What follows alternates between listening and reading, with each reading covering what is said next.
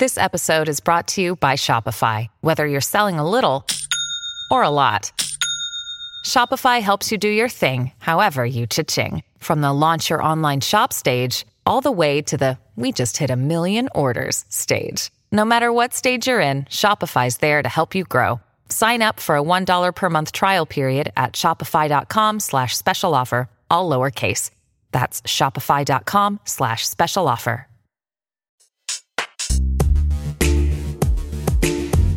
Welcome to Big Time Dicks, the show where we take a closer look at the laws and lawmakers fucking up your life. I'm Prachi Gupta, senior reporter at Jezebel. Joanna is in LA this week prepping for the Werk It podcast festival. So this week's co host is Katie McDonough. Hi, I'm Katie McDonough, a politics reporter at Splinter, which is part of the beautiful blog family known as Gizmodo Media Group. So this week, Big Time Dicks is going to LA. We're going to be presenting in the Werk It Women's Podcast Festival by WNYC. And if you're in LA this week, come out and see us. We're going to be presenting on Thursday, October 5th in the afternoon. And we're going to be talking about how we make and produce this podcast every week. Okay, so last week, Donald Trump insulted Carmen Yulín Cruz, the mayor of San Juan, Puerto Rico, all because she wants Donald Trump to remember that Puerto Rico exists and needs aid after being ravaged by the hurricane. You know, we're dying here. We truly are dying here. And, and I keep saying it SOS, if anyone can hear us, you know, if Mr. Trump can hear us, let's just get it over with and get the ball rolling. President Trump, um, tweeting from his golf course today in New Jersey, responded with this. The mayor of San Juan, who was very complimentary only a few days ago, has now been told by the Democrats that you must be nasty to Trump. The mayor's response to the events unfolding this morning, quote, the goal is one, saving lives.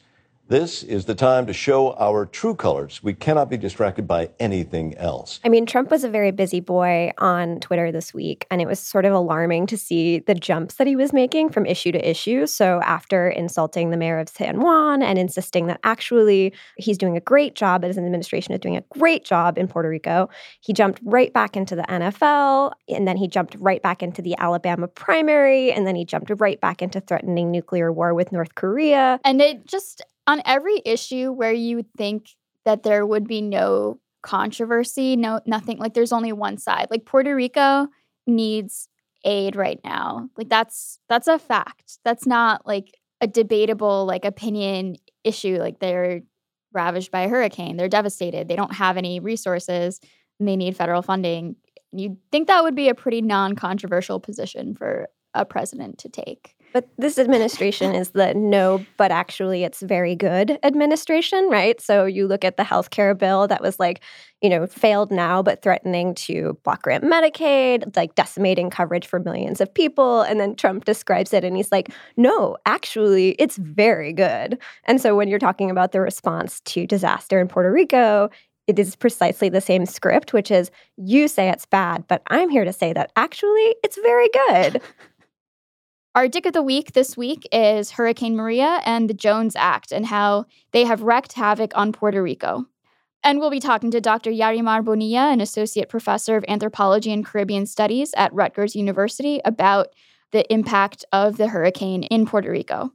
You have people in Puerto Rico right now who feel completely abandoned, completely exposed and at risk without even the most basic services that a government should be able to provide its population let's get into our week in weenies. It's a great honor for me to introduce a new weenie to the mix. Um, Roy Moore, who emerged victorious from Alabama's uh, Republican special election for who was going to run in the general to replace Jeff Sessions' seat. Um, so, Roy Moore, for those not familiar, is a firebrand, um, which is what bad reporters call people who think being gay should be illegal, being Muslim disqualifies you from serving in Congress, and that God did 9 11. Like, if we could have Jeff Sessions back as Alabama senator, because Roy Moore is now our choice, like I would take Jeff Sessions. I mean, That's Roy Moore. It's as if like a hell mouth opened and eh, need and demanded to be filled with more hell. So I don't know that we. I don't know that they're on balance, like where we will emerge. You know, I think that like all in all likelihood, it seems like this guy is probably going to win against the Democrat. Doug Jones. But so, I mean, yeah, Moore was the Bannon backed candidate who pummeled the McConnell backed and then Trump backed because McConnell told him to back him um, candidate who was a giant man named Luther Strange. And so Moore is obviously a really frightening addition to the GOP Senate pool, but it's not like Strange was some kind of a moderate. You know, as No. AG, he spoke out against the uh, SCOTUS decision on equal marriage. Okay, 81% as recently as 2006 said it was the definition. They haven't changed their opinion. The only thing that's changed is one federal judge has come in and tried to force upon this state something which she cannot do. Her opinion is not law. Your Honor, what this comes down to is you didn't have to do this. You've created a basis to do it, but you didn't have to do it. I had to do, do this. This You had well, to do it because I it did. matters It's- to you personally. I, This is just No, like the Ten Commandments about situation. You were told by the federal courts, remove the Ten Commandments from the public square. You didn't want to, and you wound up losing your job because of it, but on principle, you felt you did the right thing. Isn't that true? he shares a lot of these same culture war ideologies. He just packages them really differently and maybe doesn't feel quite as much as Moore does that like God is telling him directly and specifically and individually what to do at any given moment. But it's just like a reminder of what kind of political positions then become described as moderate or establishment after like the conservative talk radio's like worst instincts become the new center. So we've, you know, this was like a loss for the establishment. And it's like very, very jarring to think about what is now being described as moderate in the Republican Party because Roy Moore is now like the right wing of it. Like if you were to ask me to just like draw a character who's racist, right? Like I would just imagine somebody like Jeff Sessions. I'd be like, "Oh, old white guy who like says racially insensitive things and like doesn't understand that they're racist." But if you ask like Jeff Sessions to saw, draw somebody who he thinks is racist, we'd end up with Roy Moore. Yeah. That is what I'm sure that like, Like- Jeff Sessions. like Jeff Sessions probably even thinks this dude is racist. Yeah, like a dyed in the wool Like- racist is probably going a little bit like yeesh when you hear some of what Roy Moore has been up to for the last few years. Or just like kind of like pulling at his collar and being like, I guess I wouldn't have said it that way. Because again, like I think that by and large, they share most of their political positions are Right. not entirely dissimilar. Uh, it's just that Roy Moore just really lets that flag fly. Roy Moore is the unfiltered id of He the is- Republican he is Party. Jeff Sessions specifically, his id. Yes. Speaking of Jeff Sessions, one of our favorite weenies on the program, he is back again. As a reminder, in case anybody forgot, Jeff Sessions, who is the head of the Department of Justice, he's a top lawyer in America. He is a man who wanted to pursue criminal charges against a woman who laughed during his confirmation hearing, Desiree Fairooz. So, keeping that in mind, last week at Georgetown, he gave a speech about how important free speech is and how we're losing the rights to free speech in this country the same week that Donald Trump and the Trump administration was condemning the NFL protests, which were a demonstration of free speech. and Jeff Sessions, the real promoter of free speech here, what kills me is that he gave this speech in a completely not free setting. Like to get into the meeting, like the hall where the speech was happening, you had to have been like pre approved and pre screened, and all the questions that people asked were like pre submitted. So there was literally nothing like free about this. And then also, he quoted Martin Luther King in his speech. Dr. Martin Luther King would call them the martyred heroines of a holy crusade for freedom and human dignity. And I urge you, really, urge you to go back and read that eulogy and consider what it had to say to each of us today. This is the true legacy and power of free speech that has been handed down to you. And you could be sure uh, it made people uncomfortable when Martin Luther King spoke about segregation, particularly in the South. Pretty sure Martin Luther King's widow protested against Jeff Sessions several decades ago because she was like, no, he's racist. I think that like it's really encouraging to me that Jeff Sessions and like Jonathan Chait have now teamed up together to say that like what kids are doing on college campuses is bad. Like they have an, an ally in the fight now. So, you know, go team. Yeah, so Jeff Sessions was basically like decrying college campuses and how they've become these like protest zones and everybody needs like their own safe spaces and how like, you know, they don't encourage free thought and free speech anymore, but that's very coded words for they're shouting down bigotry. Like Mhm. cuz who is it who are the people who need safe spaces? It's not white men. Jeff Sessions is a white man who's saying and creating a safe space for him to spout his ideas that are inherently xenophobic and racist. And then when people criticize them, he's like, well, it's free speech. But then my right to free speech is greater than your right to free speech, is essentially what he's saying. So, in Jeff Sessions' speech, uh, he talked about the echo chamber of political correctness and homogenous thought, and then talked about college campuses as a shelter for fragile egos. Freedom of thought and speech on American campus are under attack. The American University was once the center of academic freedom, a place of robust debate, a forum for the competition of ideas.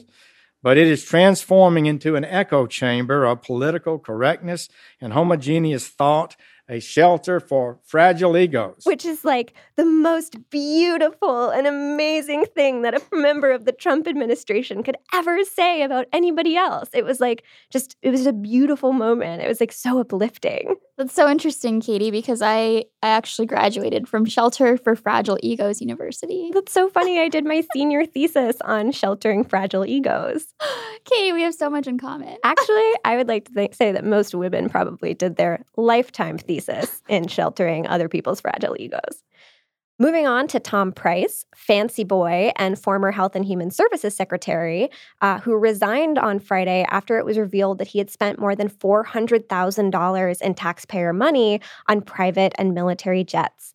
And this is including um, one flight between DC and Philadelphia, which I believe is like a 40 minute flight that cost $25,000. $25,000 for a 40 minute flight.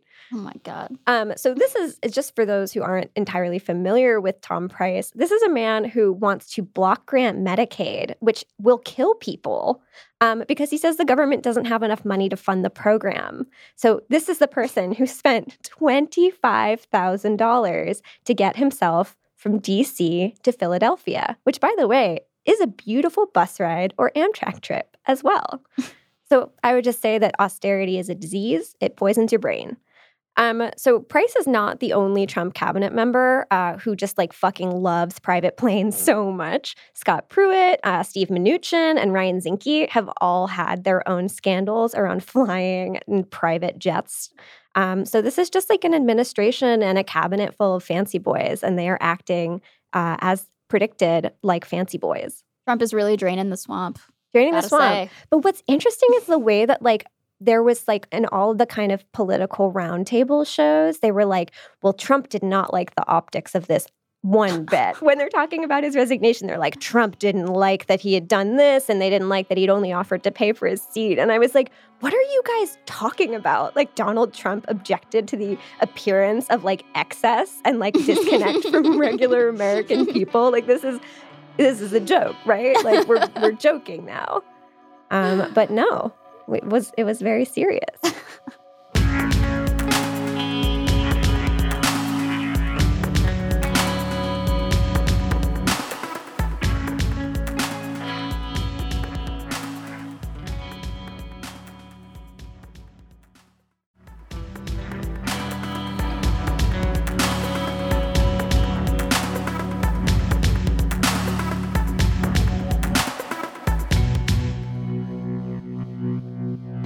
our dick of the week this week is the Jones Act, Hurricane Maria, and the really woefully inadequate response to uh, the devastation in Puerto Rico. Before we get into that, I wanted to just quickly address the Las Vegas shooting. We're still learning a lot about what happened, but we know that the suspect was a man named Stephen Paddock. He was in his 60s, uh, a white male who is not being described by news outlets as a terrorist, despite being responsible for what is now the deadliest mass shooting in America that has killed over 50 people and wounded hundreds um, in Las Vegas on Sunday night. Despite this, we don't have any serious gun reform in the country. Um, we would love to address this issue in a future podcast episode. This week, we are going to talk about Puerto Rico, but we did just want to mention this tragedy and that our thoughts are with the victims this week.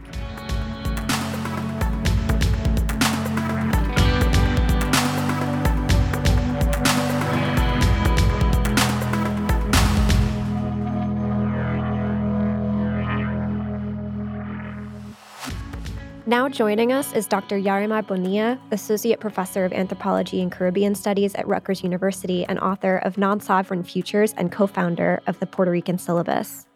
Dr. Bonilla, thanks so much for being here. Um, so, before we talk about Hurricane Maria's impact on Puerto Rico, can you talk to us a bit about the uniquely precarious economic situation that Puerto Rico is in right now, and also specifically just the debt crisis and the United States' role in that? So, in, in thinking about the vulnerability that Puerto Rico has in relationship to these storms, I think it's really important to think about the different kinds of vulnerability that exist. So, of course, there's the environmental vulnerability of how a Caribbean island is exposed to tropical, you know, climate forces of this kind. But then there's also the economic vulnerability that Puerto Rico has been in due to the debt crisis. So, um, in terms of its economic vulnerability, it's important to remember that Puerto Rico has been in this decade long recession, which means that the government had not been in a position to take care of its infrastructure, to maintain things like the power grid and the water system. All this uh, government infrastructure was already in a very fragile state when the storm hit. And in addition, aside from the government, the population is also in an incredible socioeconomic vulnerability. Uh, Puerto Rico has higher poverty rate than, than any state in the U.S., double that of even the poorest state in the U.S. And um, a lot of the folks who, who in Puerto Rico right now, in addition to those who rely on government assistance, you also have a huge number of Puerto Ricans who are working poor, who live paycheck to paycheck, who are supplementing income doing things like driving Uber, which recently arrived and has become very popular. And so these are folks who depend on a on a weekly paycheck. At, at times they depend on daily income coming in through tips or through um, different kind of services that they provide. And so a lot of these folks they hadn't received any income since the first hurricane hit since Irma. And so many of these folks haven't received income since the beginning of September.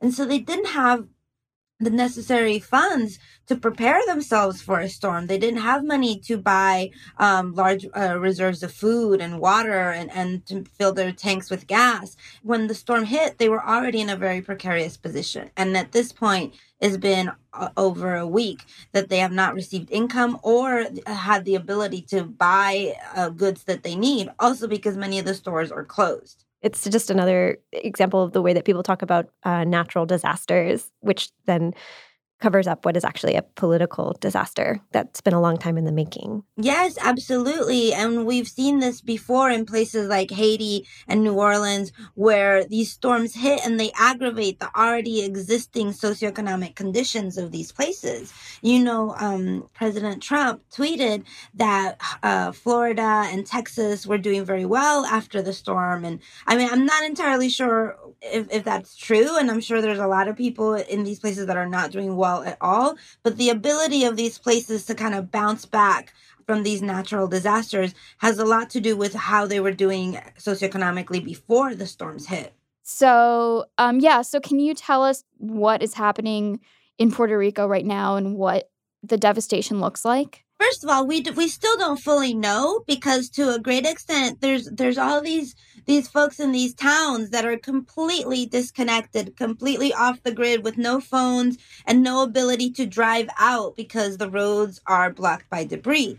So we still don't know the full extent of it. But what we do know is that uh, the majority of Puerto Ricans right now do not have access to running water. Um, they, they and they don't just not have access to drinking water; they don't have access to running water of any sort. And so they are collecting rainwater in the places where they can or they're going to rivers and creeks to bathe, to uh, wash their clothes, do, and and get drinking water. And this is a big concern because um, the water in a creek is not necessarily fit for drinking, and so there's people who are severely exposed to dehydration and to illness right now because of a lack of access to water.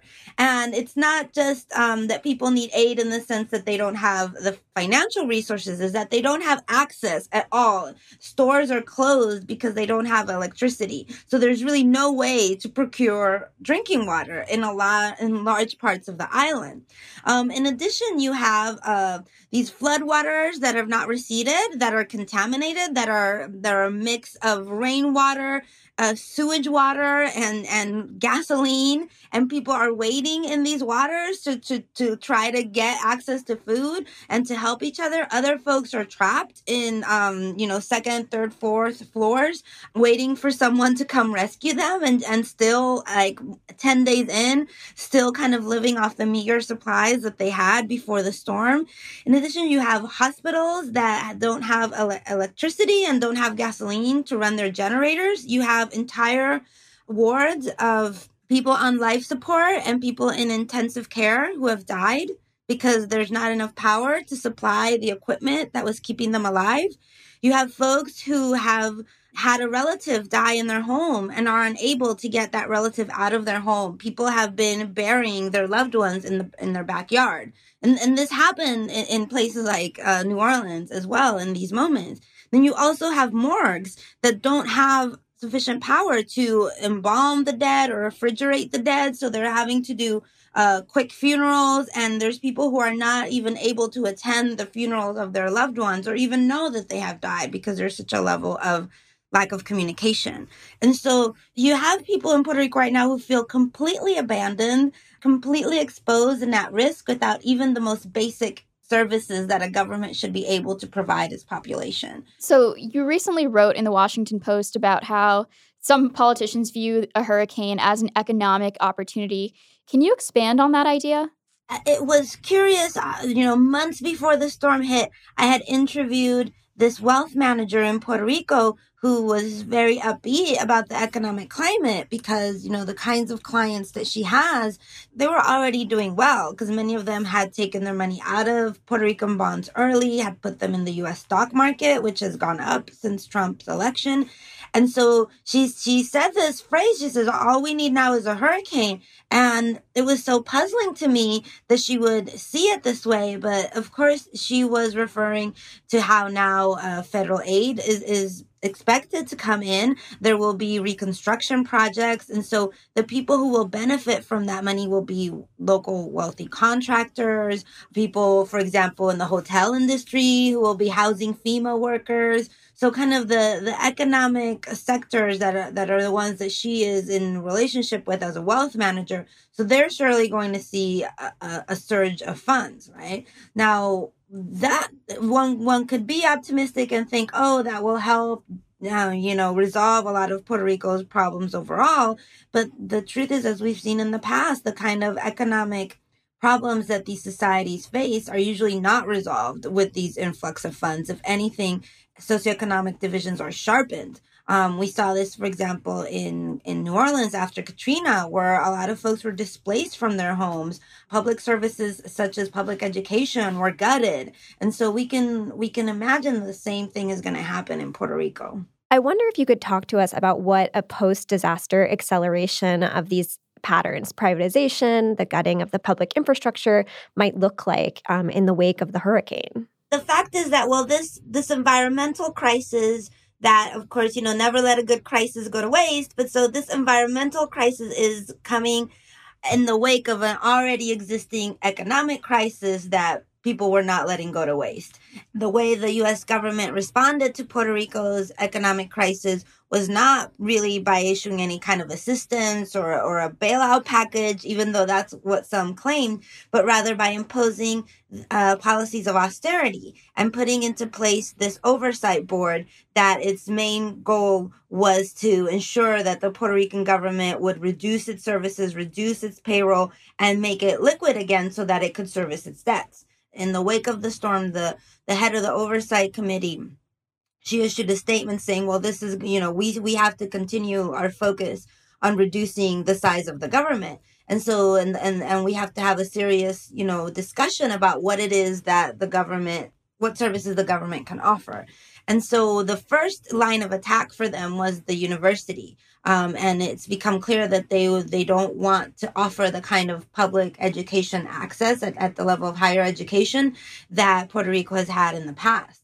And so, uh, you know, and, and, it's important to say that Puerto Rico, they have the highest number of Pell Grant recipients, et cetera, because people can't afford college otherwise. And so they gutted the university's budget, and this led to huge strikes among students uh, that, you know, that lasted for months. And so that was one line of attack. They also, it's been made clear that they wanted to privatize the electric grid. And so immediately after the storm, that was one of the things that they said, you know, look how deficient this electric system is we must privatize it. Other things that have been debated, um, things related to public transportation, such as uh, ferry systems to Puerto Rico's outer islands.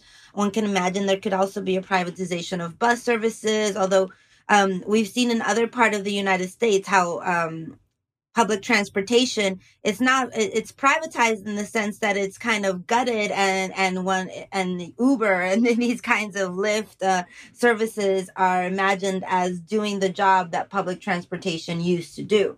Um, they've also been interested in selling off hospitals. So all these services that um, the working poor are the ones who need the most because of course the rich in Puerto Rico, they can they they have cars or they can afford to take Uber. Um, they have private insurance. They can send their kids to college in the United States, and so the wealthy in Puerto Rico will not be impacted by these measures. But of course, the the disadvantage in Puerto Rico will be directly impacted. Let's talk about the Jones Act uh, for a second.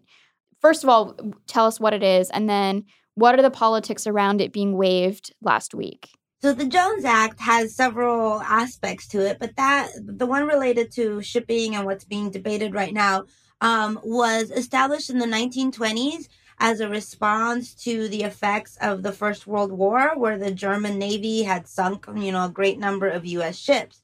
And so its goal was to ensure that the United States would have a healthy shipbuilding industry and, and a strong, you know, marine presence those who defend it, um, they, they they see you know they highlight that goal, and they also point to the fact that it does um, ensure that the boats that are used by the U.S. government that they follow all EPA regulations, and that the you know there's good working conditions for the sailors you know on these boats, and this is part of why labor unions have not supported the repeal of the Jones Act because they they feel that it's important to um, provide safe work environments and living wages and medical care for those who are working on the boats. But then the problem is that for places like Puerto Rico, the Virgin Islands, Hawaii, Alaska, you know, these sites outside of the continental United States, they are impacted in particular ways by the Jones Act because the Jones Act applies to the entirety of the United States. And what it stipulates is that you cannot have a foreign vessel going from one U.S. port to another. So this means that if uh, someone wanted to send goods to Puerto Rico and they went first to Florida, they couldn't then go to Puerto Rico and vice versa. So it basically limits the kind of trade routes that can be established. And so, as you can imagine, it's, it's very costly for a, a, you know a foreign supplier to make a trip just to Puerto Rico and to not go to Florida and to other sites along the way. So what happens is that everything arrives in, in Fort Lauderdale, Florida, and there it's um, taken off the boats and repackaged and put on other U.S. boats that then bring it to Puerto Rico, to the Virgin Islands, etc. And so it means that everything that, that arrives is much more expensive because we're paying for double transportation, right? Then, in addition, this means that the arrival of, of ships in Puerto Rico has been concentrated in the San Juan port and we're seeing the effects of that now, where everyone's talking about how all these um, goods that have been donated or, or, or, or sold um, to Puerto Rico, they are bottlenecked either in Florida, where there's not enough ships to get them to Puerto Rico, or at the port in San Juan, where they're saying there's not enough um, trucks to get them distributed through the rest of the island. So, one of the arguments that has long been made for repealing the Jones Act for Puerto Rico is that it would allow uh, the island to establish multiple ports that would make sense, you know, for distributors coming from different parts of the world. If the Jones Act were not in place and if these other ports could have been developed, right now you could have aid coming in from different sources and through different ports into the island. So uh, Donald Trump, he uh, allowed for the Jones Act to be lifted for 10 days. Now, it's important to say that 10 days is not enough time for when you're talking about something that moves as slowly as a, a, huge barge of goods. You know, like how many how many ships could could manage to get to Puerto Rico in 10 days? You know, this still doesn't help with the situation of the goods that are that are bottlenecked in San Juan or in Florida. So people have long been asking and and hopefully this will be a moment where there could be the necessary pressure placed on Congress to let Puerto Rico be outside of the Jones Act. So I know that uh, your family had just arrived from Puerto Rico. And so if we can talk about them for a minute and just what the situation was like as they were leaving what the process was like to get here and just kind of what the immediate future looks like for them right now. You know, my mom, she she spent the storm alone in her house and she was very scared. I mean, it was it's important to to remember what exactly Puerto Ricans have gone through. They've gone through two back-to-back hurricanes. Um the experience of surviving these storms isn't of itself um, a, a, traumatic event. You know, uh, they, mm-hmm. they, were in their house for hours with uh, like something that is akin to a tornado, a tsunami, and a, and an earthquake all wrapped into one. And so then after that traumatic experience, they've gone for a week, more than a week without running water and basic services. So um, although my mom, she had no real desire to leave Puerto Rico before this, um, we decided that it might be best for her to to come stay with me for a little while until things get better. However, after we we made these plans, we realized that it's really unclear how long that period of time will be given what's happening right now i mean you have the aftermath of the storm the the immediate needs of people to get food and water but you also have this looming public health concern as these uh, floodwaters that haven't that haven't um, receded they, they pose a threat in terms of mosquitoes and, and, and mosquito borne illnesses and also um, you know things that could emerge. I mean as as the worst case scenario is a is a cholera epidemic you know? Uh, on a large on a smaller scale you already have um, outbreaks of things like conjunctivitis because of a lack of proper sanitation right now people who aren't able to wash their hands frequently. Um so we really don't know what's going to happen. And so my my mom and my grandma have arrived here in the united states and they, they made their peace with with leaving Puerto Rico for an indefinite amount of time. They're really they're not sure when they're going to come back. It must be just such a surreal experience to leave under those circumstances to just leave your home and not know the next time you'll see it and what you'll see when you get back to it. To hear them describe it, they feel like they've lived something that they'd seen in movies and on the news. Like they they they feel like like refugees leaving a war zone, you know, and, and, and the experience of leaving was very complicated. They had to get to the airport like at 9 a.m. for a 5 p.m. flight. The airport had no electricity or running water. Um, is imagine an airport that's built to be fully air conditioned and it's and, and it's just like a sealed up hot container. Um, and they said that it was full of elderly people, um, disabled people, you know, folks who really need access to basic services and that there was a real sadness in the air you know of, of what people had experienced and, and a kind of feeling that their future is very uncertain as we talked about earlier when we were talking about the jones act donald trump's response has been predictably terrible but i was wondering for context given puerto rico's history how is it different or is it different from how other presidents have responded to the political and material needs of people in Puerto Rico? You know, it's easy right now to to wax nostalgic for the Obama administration, and I'm certain that Obama wouldn't have called Puerto Ricans ingrates or, or, or said that they weren't doing enough for themselves. Um, but at the same time, if you look at the Obama administration, they did nothing for Puerto Rico in, in relation to its economic crisis. It's under Obama that all these austerity policies were put into place. Um, so I don't know that there would have been a, a, a large difference in terms of, of the actual aid that would have been offered. There certainly would have been more respect um, and more empathy, perhaps, shown um, for the suffering of Puerto Rican lives right now. It, it, it's still we, we still need to see what exactly the the aid released by FEMA will be in the end.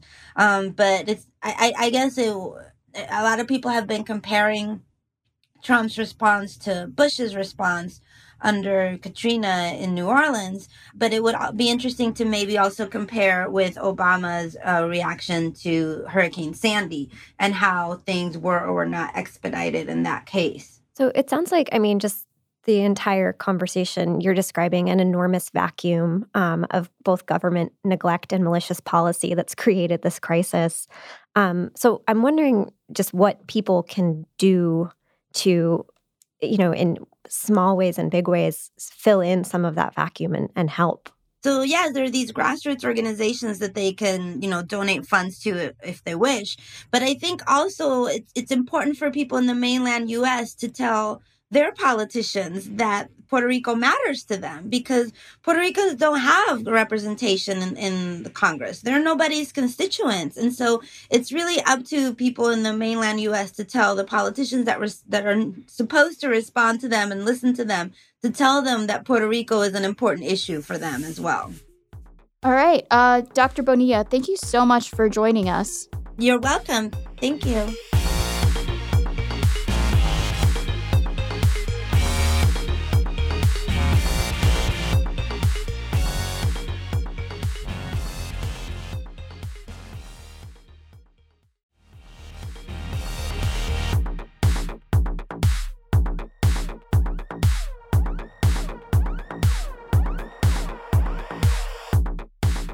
Now, on to our favorite and best segment of the show How to Handle the Dicks, where every week we talk about what we're doing to cope with this new stressful reality that we all live in. Katie, how are you handling the dicks? So I would say that something I do that benefits nobody but me, and actually I don't even think benefits me all that much, is uh, I um, watch guys' grocery games, which is what is that? Supermarket sweep meets uh, chopped with Guy Fieri. So where you are right now is a gigantic warehouse. It's never been a grocery store before, but now it is home to Flavortown Market. Oh my God. No, my boyfriend has told me about because he hates Guy Fieri with a passion. I mean, I'm not here to necessarily defend Guy Fieri, but I will say that I have found myself uh, streaming a couple of episodes, and you know, it's fine. I actually think it's fine. The Flavortown Market is abundant. The people run through the aisles, they grab what they need. Like, I think that there's a nice sense of camaraderie among the contestants. It's not actually really that cutthroat. And I would just say that, like, Guy Fieri is fine, but I would give you like a dosage recommendation, which is like every three weeks, watch two episodes, maybe. Any more than that is too much because it's just too much. It's you shouldn't watch that much. much guys grocery games, but I like think every once in a while like why not? If I go home and suggest this to him, he's to there will probably be a fight. I mean, that's I'm kidding, fair. but like I think that probably there should be. So, on a very related note, my how to handle is that I indulged in, well, one episode of reality TV because I don't usually watch reality TV. And uh, my boyfriend and I decided we were going to attempt to watch Bridezillas, but we couldn't do it totally sober. So we turned it into a drinking game and we made the rules like anytime we hear the word bitch, anytime there's like a weird sound effect to like add to the drama, anytime there's like a logistical fight that ends a friendship, but then they make up by the end. So the rules were spot on and we ended up drinking quite a bit during one episode, but the episode was really hard to watch and I it wasn't even like fun. It wasn't like a fun hate watching. It was just hate. Like I was just angry. I think that maybe one that is a bit lighter, like guys, grocery games. Okay, I, I definitely cannot suggest that one, but I mean, like, if I'm you open to others. if you want to get like high minded about guys' grocery games, it is it could be an allegory for austerity, which is something that we're confronted with on the daily with this administration. In that the supermarket, as I said, Flavortown Market is fully stocked. There is no shortage. It is full abundance, and yet every challenge guy is imposing these arbitrary restrictions and to create the impression of scarcity, right? So it's like you can only grocery shop for items that begin with R. You can only spend $6.79 on a three course meal. These are total fictions that create the illusion of not having enough. And it's only to the benefit of Guy, the ruling class of Flavortown Market. Uh, and and it just it leads to struggle amongst the contestants. Katie, this is brilliant, and now I just have to watch it. I mean, I did get my PhD in um, sheltering fragile egos, and this was part of my research. And also, Guy Fieri, if you're listening, you should hire Katie to do some of your PR. I mean, I'm a, I know I'm only a temporary co-host for the day, but come on the show, guy. come on, Big Time Dicks, join them. Come on for we, a combo. We would love to have you on. Mr. Guy Fieri. I mean, okay, the last thing I'll say about Guy Fieri. No, it probably doesn't matter. But one time there was a very nice veteran man who was one of the cooks on the show, and he was just like doing a great job and being so nice to everybody. And then there's this like guy moves around to the different kitchen setups and like says like hey what's up? like blah blah blah and makes small talk. And he said to the guy and he's like in the middle of like frying onions and something because it's like really fast paced and timed and you have to like move really quickly and not get distracted. And like guy fieri goes up to him and he's like just want to thank you for your service. And the guy's like oh yeah okay.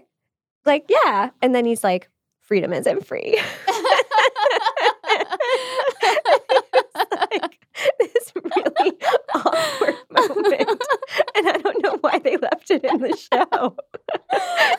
There's like, there was like no, it just landed so poorly, and I was like, man, the editor's gonna cut that. Much like maybe the editor Yeah. will cut this, but Please, please cut Please, out any of the awkward drops to Levi, our producer, like this one. yeah, please cut me from this podcast.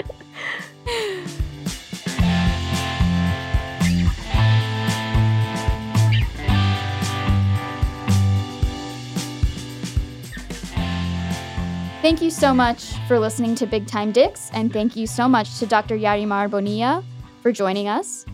This show is produced by Levi Sharp with editorial oversight by Kate Dries. Mandana Mofidi is our executive director of audio. We featured music by Stuart Wood and Aaron Leader. This episode was mixed by Jamie Colazzo. Please rate and review us on Apple Podcasts so that other people can find the show. You can also find us on Panoply, NPR One, or wherever else you get your podcasts. Got a big time dick you want to tell us about? Send a voice note or email to bigtimedicks at Jezebel.com or tweet at Jezebel using the hashtag BigTimeDicks. We'll see you next Tuesday, and who knows what the world will look like then.